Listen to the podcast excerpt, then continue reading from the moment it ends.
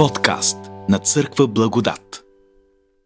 Ще започна с едно връщане в, образно казано, далечното минало, в древността през 1991 година. Когато и аз бях млад, като гледах изпълнителите на сцената, много им се радвах.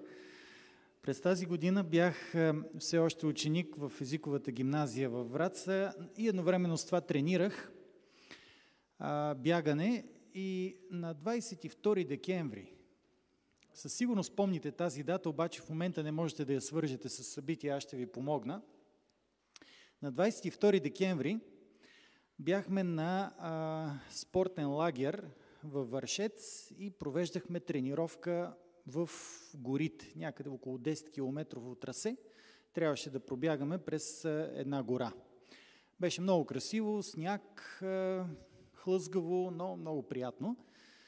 И в един момент, по време на тренировката, а, видяхме някаква хижа. И си казахме, що да не влезем, треньора, той не бягаше с нас в случая, той беше един англичанин, възрастен, що да не влезем вътре, малко да се стоплим, а, може някой да си вземе чайче. Влязохме вътре и а, ни направи силно впечатление хората, които бяха там, няколко човека бяха се събрали пред телевизора. А, така, ние първоначално много-много не обърнахме внимание, но в един момент обявиха а, така много известната авария в Айцко Злодуй. Това беше точно този ден. И ние влизаме в момента, в който човека с пагоните, с военната униформа обявява, че има авария в Айцко Злодо и призова населението да си остане по домовете, да уплътни прозорците, вратите, да си пусне радиоточките, не знам дали все още някъде ги има, радията и да чака инструкции от правителството, съответните органи. Можете да си представите за една група млади хора, тинейджери, които тък му влизат вътре в тази хижа, с намерението просто малко да си починат и да вземат малко топлинка. Какъв е ефекта на, на нещо подобно, когато го чуеш по телевизията? Ами, до там беше и с топлинката, и с чая, и с всичко. Просто тръгнахме.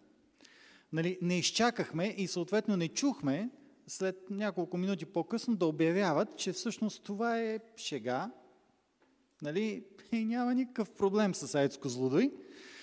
А, излязохме навън, аз все още не бях вярващ, между впрочем, и си зададох един въпрос. И сега какво? Нали, какво правим от тук насетне? Защото живота се обръща с краката нагоре. А, моите приятели, а, и те си задаваха същия въпрос и някой каза, ма хора, то няма смисъл, бе. Няма смисъл да живеем. Дайте да ходим, да разбиваме магазини, да крадем. Казвам ви, нали, няма смисъл. Изведнъж ти си живял в, а, с една нагласа на ума и в един момент се оказа, че няма смисъл в твоя живот. От тук насетне. Тръгнахме надолу към а, Вършец и където срещахме човек по пътя, му обяснявахме, че станала авария в Хайцко злодо и трябва да ви кажа, че всички ни гледаха като все едно сме извънземни и все едно им говорим нещо, което е абсурдно. Нали? Не съм сигурен, че някой обърна внимание, обаче ние им казахме, хора по телевизията го даваха това нещо. А, запечатало се това събитие в съзнанието ми, изобщо това преживяване – и ви го споделям, защото то беше моят, да го нарека, първи сблъсък с идеята за края на света, но като невярващ. Тоест, за мен идеята за края на света беше нещо шокиращо, никога не съм се замислил за това нещо и нямам отговор на въпроса и какво правим от тук насетне никакъв отговор на този въпрос. Може да си представите голямото ми облегчение, когато се оказа, че това всъщност е шега и когато го разбрахме. А, със сигурност този въпрос са се сблъсквали много хора, Аз обаче а, съм намерил, преди доста време бях намерил тази история, която ще ви споделя. Може би някой от вас да се е чували или пък дори да са гледали самото предаване. А, това е едно детско предаване за малки деца, а, комично предаване, а, което е правено по разказ с картинки на Чарлз Шулц. И заглавието е Фъстъчета. Представена е една празна стая, в която има телевизор, който работи. Виждате повтарящият се елемент с телевизора, който работи. А, някакво предаване спортно върви, някакъв голф играч се приготвя да удари топката и разбира се идеята е тя да влезе в дупката. Коментатора така подгрява обстановката и казва еди кой си играча, няма значение какво е името, трябва да оцели сега, защото това е единственият му шанс или нещо от този сорт казва и добавя в края думите, а, защото няма да има утре. Нали, идеята няма да има втори шанс, за утре а, така възможност няма да му се предостави. Обаче, в момента в който казва няма да има утре, вратата се отваря и влиза едно детенце от древосъчетата. И от всичко, от цялото предаване, чува това изречение. Няма да има утре. И ефектът е подобен на това, което ние преживяхме. То тича при другите деца и почва да крещи, да им казва, по телевизията казаха, че няма да има утре. Света свършва. Обявиха го. Настъпва паника. И в един момент вече накрая дават групичката деца скупчена върху къщичката на кучето Снупи. Така много разпространено име в анимационните филми. И те струпани там, оплашени, и едно от децата задава обаче интересният въпрос, който показва вече западната култура. А аз си мислех, че Илия трябваше да дойде първи. Защото в нашата източна култура, ако нещо сме чували за Илия, това е най-вероятно празника на, нали, на пророк Илия или връх Свети Илия, на който бяхме преди две седмици с моята съпруга, а, или нещо друго, което е свързано с Илия, но в западната култура, особено протестантската култура, а, е информирана за това, че съществува едно пророчество, което говори, че Илия трябва да дойде преди края на света, преди пришествието на Христос. И всъщност, за да стигнем до пришествието на Христос, трябва да, да се случи това а, предсказано събитие, т.е. идването на Христос. И на мен ми се иска, тъй като така задълбахме малко с тая тема за края на света, или по-скоро опитвам се да направя нова ведение към нея, и цялата ми идея е, че ако мислим за края на света, за пришествието на Христос, пропускайки пророчеството за Илия, направо си губим времето. Говоря като църква. Това, което правим, е абсолютно егоистично и бих дори казал безмислено. Защото църквата трябва да види себе си не в контекста на второто пришествие, а в контекста на пророчеството за Илия. Там е нейната роля, там е нейното участие, защото дойде ли Христос, дойде ли пришествието, няма какво да се прави повече. Тогава се а, съобщават присъди. Тогава се изпълняват присъди. Но тогава църквата е единственото, което може да направи, е да позволи Христос да отдели плява от жито. Спасени, т.е. не спасени хора от спасени. Тоест, самите ние, ако искаме да мислим за идеята за пришествие, за край на света, да се подготвяме и така нататък, трябва да сложим много голям акцент върху идеята за пророкуваното идване на този пророк Илия.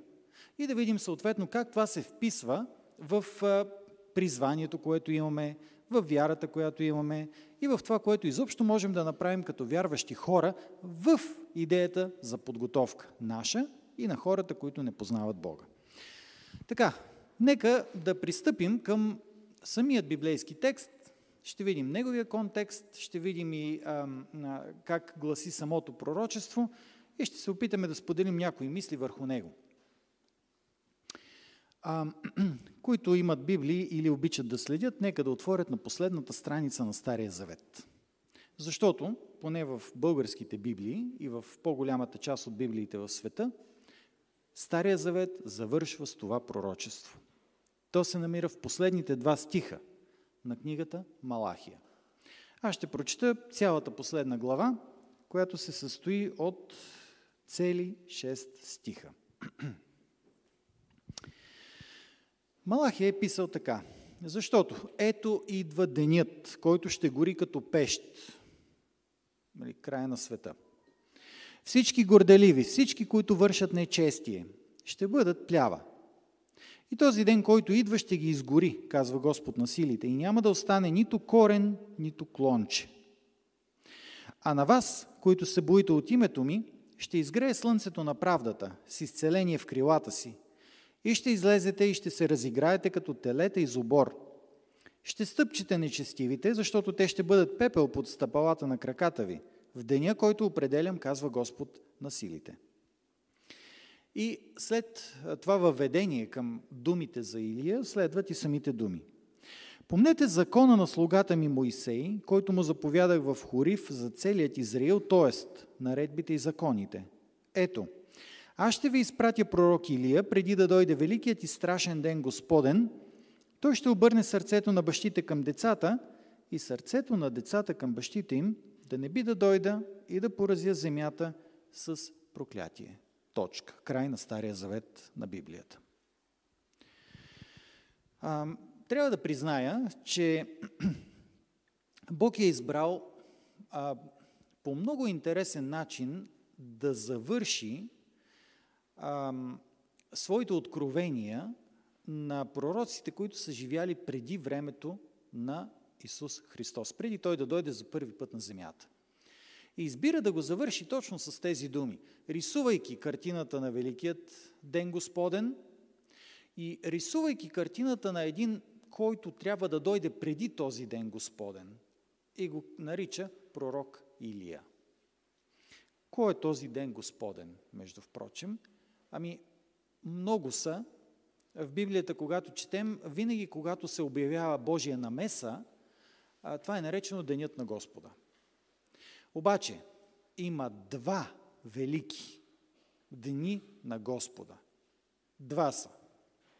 И двата са свързани с идването на Месия. Първият е първото идване на Христос.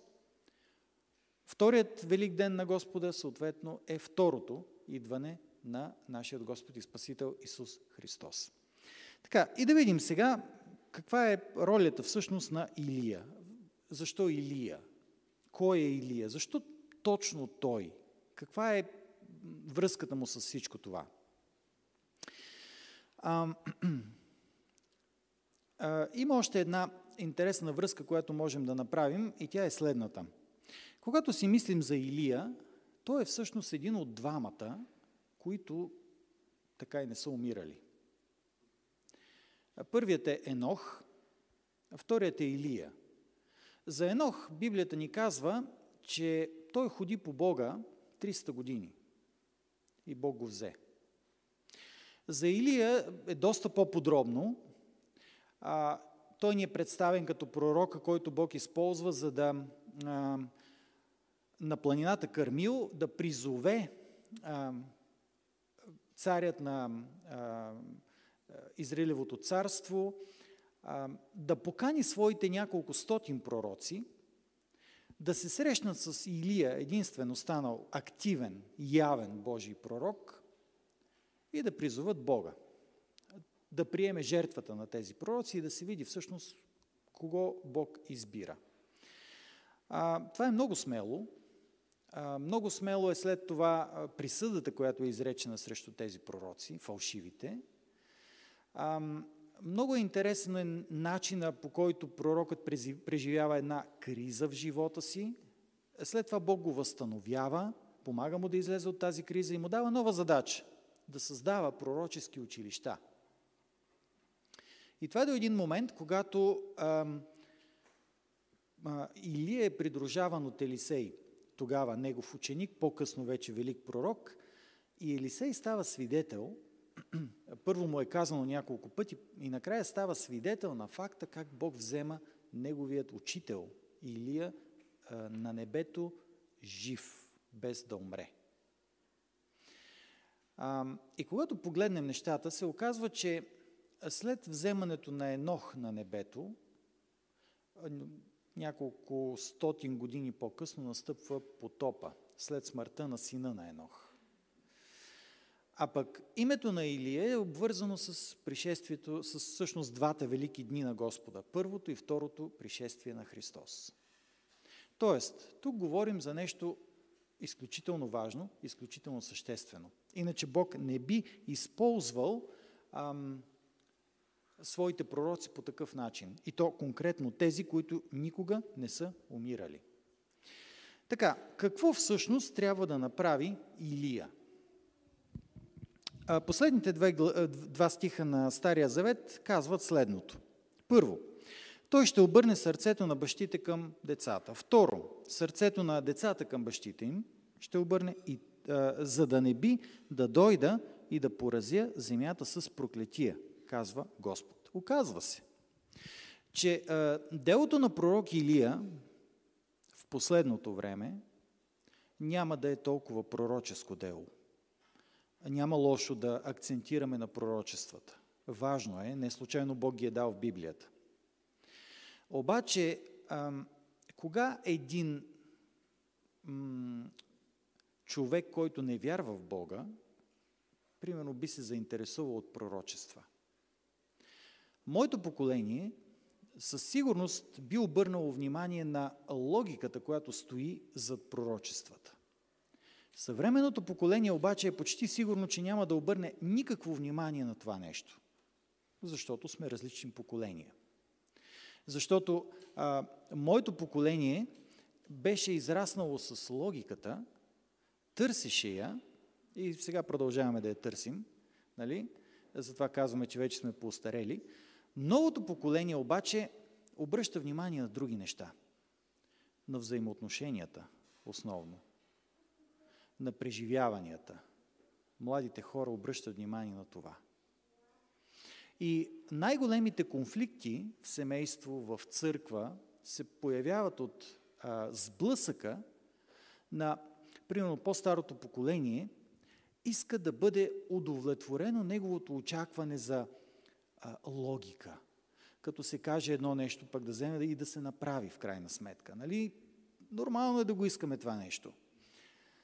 По-новото поколение обаче каза ми, абе, много ми е сухо някакси, искам а, да усетя това, което, за което говорим. Ма какво има да го усещаш? Трябва да го осмислиш. А, тези различия между хората създават конфликти. Тези конфликти се виждат в семействата ни. Често пъти родителите не знаят как да разговарят с собственото си дете. С което да кажем, разликата им е 20, максимум 30, понякога и малко повече години. И родителите си казват, какво става с този свят? Какво да направим? За това последно време Бог казва, че делото на този пророк Илия ще бъде насочено към възстановяване на отношения. И то кои отношения? Най- най-близките, най-тесните взаимоотношения. В семейството и аз бих добавил а, в църквите също, защото църквите са съставени до голяма степен от семейства. И а, дори тогава, когато говорим за а, член на църквата, който е единствен вярващ в семейството си, и да кажем, или неговият партньор, или дори неговите деца, не са вярващи, пред него застои същият проблем. Проблемът с взаимоотношенията. Понякога разговарям с а, а, наши вярващи а, хора, които живеят в такива смесени семейства и те казват, много е трудно. Така е. Много е трудно, защото а, освен разликата в поколенията, има разлика и в идеологията, ако искате така да го кажем. Има разлика в вярата. Има разлика в а, моралната и ценностната основа, на която стоим. И това в едно семейство. И това е тогава, когато имаме един вярващ човек или примерно няколко вярващи души, но имаме и невярващи или невярващи. Какво да направим тогава? А, аз бих казал, че по-човешки едновременно можем да направим много и не можем да направим нищо. И това едновременно. Защото а, чета си Библията и разбирам, че човешките взаимоотношения е възможно да бъдат поправени, е възможно да бъдат възстановени трайно и качествено тогава, когато се намеси Святия Дух. Тогава, когато действа Бог. А не тогава, когато действа човекът. Един човек, независимо колко вярващ е, ако прави нещо със своите собствени сили, е много възможно да доразруши това, което вече е започнало да се руши. И ние имаме такива случаи, такива примери и между вярващи хора. Това, от което имаме нужда е да схванем, да разберем, че в последното време Бог също е наясно с този проблем и ни казва. Едно такова дело на възстановяване ще бъде извършено. Ще го преживеем, ще го преживеете. Нека така да го кажем. И ние като вярващи хора, и ние като църква трябва да повярваме в тези думи. Трябва да разберем, че когато Бог казва, че ще изпрати пророк Илия и че ще му възложи едно дело на възстановяване, той има предвид точно това. И хубавото в цялата тази ситуация е, че имаме един конкретен пример, на който можем да се спрем и да кажем, да, действително това е било така, а, виждаме го и знаем горе-долу как ще бъде в а, нашето време, в това последно време, в което живеем. Примерът, за който а, искам да а, стане въпрос и да цитирам, е примерът на Йоанн Кръстител. Защото самият Исус Христос а, говори за Йоанн Кръстител и казва, този е Илия, който трябваше да дойде. Това са думи на Исус Христос. Да не говорим, че в Лука първата глава, 17 стих, това е при, още при зачеването, при рождението на Йоанн Кръстител, има едно такова, да го наречем, пророчество за него. И то гласи следното. Лука 1.17 Той ще предиде пред лицето му в духа и силата на Илия, за да обърне сърцата на бащите към чадата и непокорните към мъдростта на праведните – третото, което следва е много важно според мен. Да приготви за Господа благоразположен народ. Лука прави една много интересна трактовка на пророчеството за Илия, прилагайки го към Йоанн Кръстител. И като погледнем, всъщност Лука е третата книга от Новия Завет, но тъй като първите четири книги са Евангелия и говорят за едно и също нещо, само че от различна перспектива, спокойно можем да кажем, че Лука е всъщност една от първите книги, първите четири книги, които можем дори да ги разглеждаме като една книга. И обърнете внимание, това Евангелие започва там, където свършва Малахия. То просто поема сякаш штафетата и продължава. И цитира Малахия в частта Духа и силата на Илия, за да обърне сърцата на бащите към чадата. Цитира тази част и добавя още две идеи. Непокорните да обърне към мъдростта на праведните. Айде обърнете един непокорен към мъдростта на един праведен човек. Това е някакъв абсурд по-човешки. Това е невъзможно. С Божията сила обаче си е напълно възможно и е дадено като обещание. И още нещо. Да приготви за Господа благоразположен народ. Хм. Да приготви за Господа народ. Всъщност, това се опитваше да постигне Йоанн Кръстител. Той проповядваше, той кръщаваше – в името на Месия, без да обявява име все още, до момента в който той не го видя. Той знаеше, че неговата задача е да подготви пътя в сърцата на хората. И реално погледнато, много скоро след като Христос започва своето дело, тълпите, които следват Йоанн Кръстител, се преместват при Христос и започват да следват Него. Говорим за хората, в чието сърца веста на Йоанн Кръстител е пуснала корен, да го наречем. Намерила е почва, за да се развие там. Тоест, виждаме Йоанн Кръстител като човека, който подготвя пътя в сърцата на хората, в сърцата на народа, дори Божият народ, за да приеме Месия при неговото първо идване. Така, е кой е Йоанн Кръстител или вторият Йоанн Кръстител или Илия, който ще подготви или ще извърши същото дело на подготовка в сърцата на хората, включително Божия народ, включително тези, които, да кажем, не познават Бога в последното време, преди пришествието на Христос. Кои са? Кой е този а, Илия? Един човек ли ще бъде, при положение, че днес Божия народ е по цялата планета?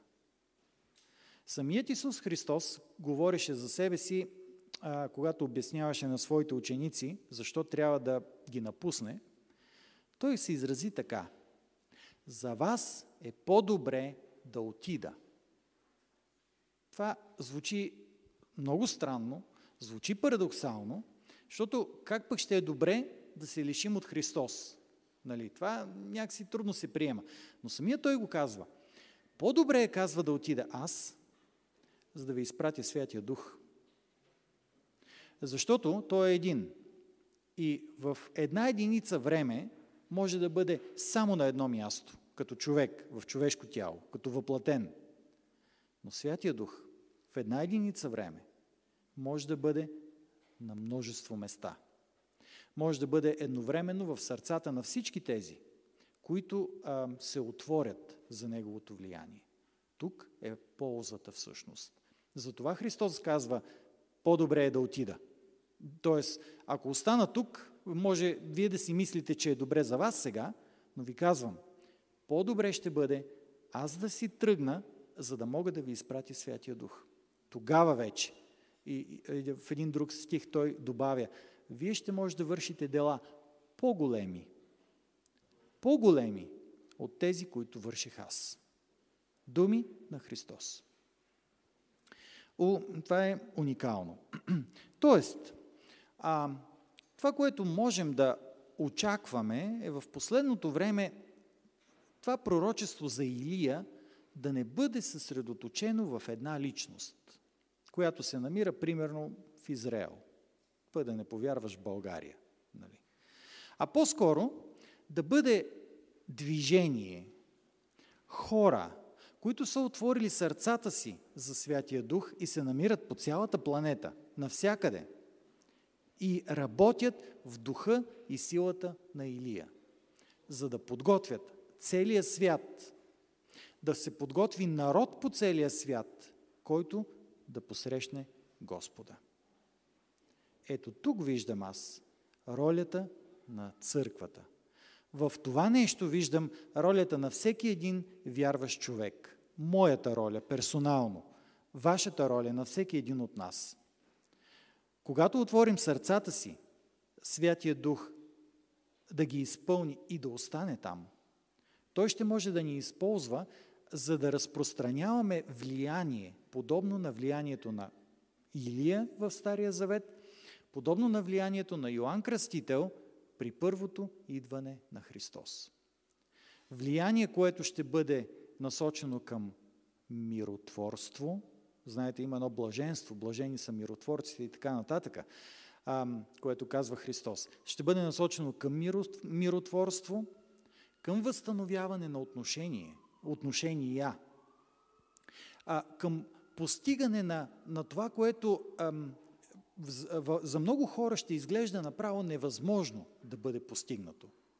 И в крайна сметка, голямата цел, подготовка на един народ, който да посрещне Христос, когато Той се завърне. Ето тук виждам ролята на църквата. С други думи, да, ние трябва да, да говорим, да се подготвяме, да проповядваме актуалността близостта на второто пришествие на Христос. Но ако правим това, пропускайки а, тази дейност, да го наречем, в която сме поканени дори да се включим като Божии ръце, като Божии а, пророци, като Божии служители а, за възстановяване на отношения, за това да, да бъде показано колко е превъзходно Евангелието, колко е превъзходно Божието дело, колко е превъзходен самият Христос, който чрез Святия Дух работи в нашите сърца. А, ако това пропуснем, не съм много сигурен дали няма да пропуснем и второто пришествие на Христос. Отново се връщам към примера на Йоанн Кръстител, към примера на първото идване на Исус Христос. Йоанн очакваше Месия. Той увлече тълпи, които, на които внуши. След мен идва един, на който аз не съм достоен да завържа ремъка на обувките. Обаче, в същия този народ имаше една хич не малка част хора, някои от тях, тях на отговорни позиции, които не обърнаха никакво внимание на случващото се около тях, които не видяха своята роля в това да подкрепят делото на възстановяване на взаимоотношенията, делото на подготовка на народа да приеме а, а, а, Месия, а, които не видяха своята роля в това нещо. И точно тези хора, когато бяха записани, къде, когато бяха запитани, извинявайте, къде трябва да се роди а, юдейският цар, те го знаеха. Те го цитираха. Те познаваха Библията, но тя не беше в сърцата им. Имаха знанието, но нямаха вярата. Нямаха посвещението. Търсеха своята изгода – и се страхуваха от това, че някой може да наруши статуквото. Голям проблем. Това бяха хората, които посегнаха на Христос. И не само посегнаха, те го разпънаха, пратиха го на разпятие, но четем в Евангелията на колко места е записано започнаха да а, обсъждат, то не беше точно думата, обсъждат, а, да кроят планове как да го убият. Парадоксалното е Христос възкресява човек от мъртвите, и следващото, което пише е, че е, там е, главните свещеници се събраха да мислят как да го убият. Абе хора, а те добре ли са? А това не е нормално. Христос възкресява от мъртвите човек и веднага те се събират да мислят как да убият този, който е възкресил мъртвия. Абсурдно. Тази опасност е съществувала тогава, съществува и днес. А, затова идеята ми е, че наистина трябва сериозно да търсим своето място и да го намерим в а, обещанието за извършването на това дело, което ще бъде подобно на делото, извършено от старозаветният пророк Илия и съответно като един пример за това дело от Йоанн Кръстител. Между впрочем, трябва да кажем, че времето пък, в което живеем, Библията доста добре ни отваря очите, описвайки го. И аз ще прочета, само че ще прочета не целият пасаж, а само тези неща, които касаят взаимоотношенията, семействата, нали, и като цяло взаимоотношенията между хората. Във второто послание към Тимотей, 3 глава, 1 до 5 стих. Там е записано така.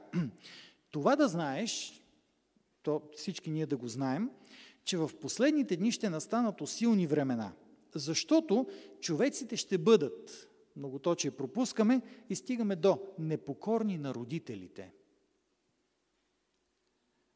Точно място, в което Илия трябва да се намеси, в което виждаме делото на Илия. Без семейна обич. Същото повече сластолюбиви, а не боголюбиви. Отново, неща, които разрушават взаимоотношенията. Имащи вид на благочестие, но отречени от силата му. Буквално преди седмица си разрязах една хубава ябълка. а, от група ябълки, а, която, които бях купил. И за мое така неприятно преживяване, ябълката, която беше много красиво червена отвън, се оказа цялата вътрешно в някакво такова състояние, вероятно е била замразена, замръзнала, след това е била размразена. Не, не само, че не ставаше за ядене, ами миришеше на едно такова преходно състояние преди да се превърне в алкохол. И я изхвърлих. Тоест, имаше вид на много хубаво благочестие, но се оказа, че трябва да я изхвърля в крайна сметка, защото не ставаше за нищо. Нямаше сила тая ябълка. Та, такива хора е, е записано, че, че ще съществуват. Хора, които ще говорят много хубави неща, но като видиш техните взаимоотношения, начина по който комуникират с собственото си семейство, с близките им хора, когато видим а, отношенията, които съществуват там и ще си кажем, тук сила няма. А, едни празни думи, които са лишени от съдържание, които са лишени от нещо, което да ги подкрепи. И Библията ни предупреждава срещу това нещо. Паралелно с делото на Илия, което е за възстановяване на взаимоотношения, ще върви още едно дело. И аз трябва да го прочита това, защото е важно. Лука 12 глава 53 стих.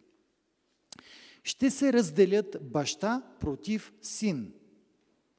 Син против баща. Майка против дъщеря. Дъщеря против майка. Свекърва против снаха си и снаха против свекърва си. Това е паралелно дело на разделение, което може би е излишно да питам кой пък ще го вдъхновява него. Нали? Мисля, че на този въпрос е лесно да дадем отговор. Тоест, църквата е призована да изисква Бог да изпълни своето обещание, да очаква Бог да изпълни своето обещание, да я превърне в институция, ако искате група от хора, посветени на Бога, които да могат да излязат в духа и силата на Илия, за да противодействат на това разделение. Да противодействат на духа, който ще разделя семейства, хора, църкви, държави, каквото искате. Бог е дал обещанията. И ние трябва да се почувстваме призовани. Защото е пророкувано, че в последното време, ние вярваме, че времето, в което сега живеем, е последното време. в това последно време Божията сила ще се проявява мощно.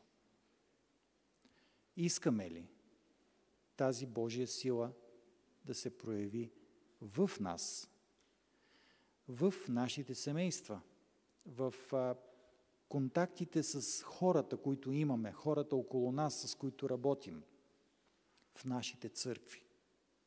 Ако видите разделена църква, да знаете, че поради някаква причина там Святия Дух в момента го няма.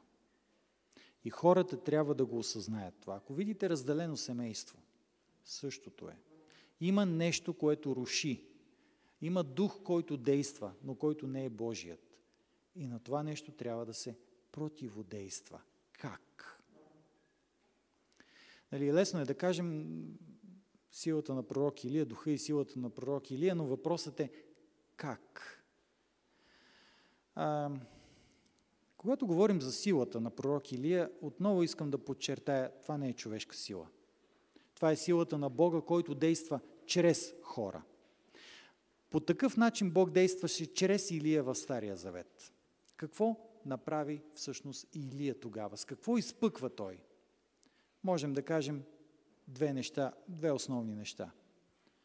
Доверие в Бога и смелост от една страна, защото той се доверяваше на Бога, независимо какви бяха обстоятелствата, имаше смелостта да се изправи срещу 850, мисля, че бяха фалшиви пророци.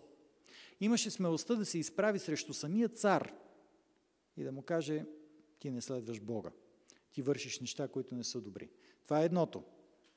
Доверие в Бога и смелост. И второто, което никак не искам да бъде подценявано.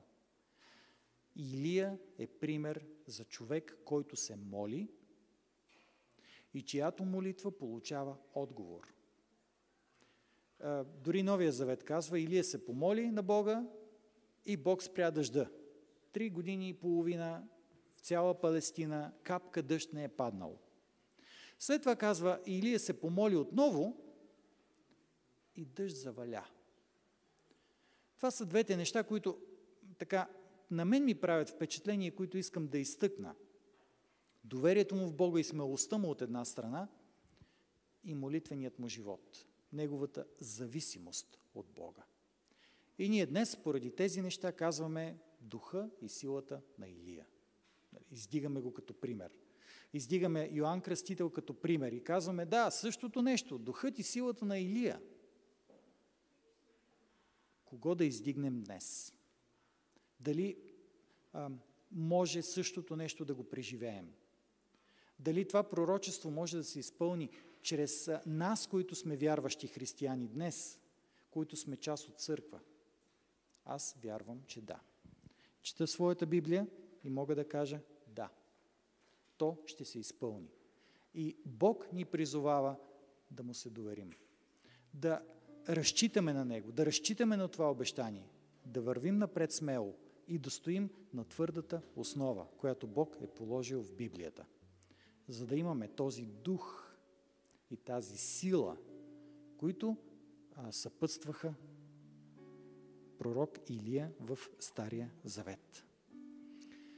Скъпи брати и сестри, не се опитвам да надъхвам никого. Обаче, във времето, в което живеем, ние имаме нуждата от това да изучаваме обещанията на Бога, особено за последното време. имаме нужда от това да си повтаряме какви отговорности Бог очаква от хората, които го изповядват, да поемат. И имаме нуждата от това да се научим да зависим от Бога. Все по-малко да зависим от своите усилия, това, което ние правим, и все повече да зависим от Божията сила. Защото тя съпътстваше пророк Илия, тя съпътстваше Йоанн Кръстител, даде им успех. Тази сила е обещана на Божият народ днес. Затова искам да, каня, да поканя всеки един от нас да израстваме в своето мислене като служители на Бога, като хора, които са призовани да имат духът и силата на Илия. Бог ни призовава. Бог го очаква от нас и Той е готов да даде тази сила, да ни изпълни със своя дух и да извършим това дело за подготовка на народът, който ще посрещне Христос. Амин. Бог да ни благослови.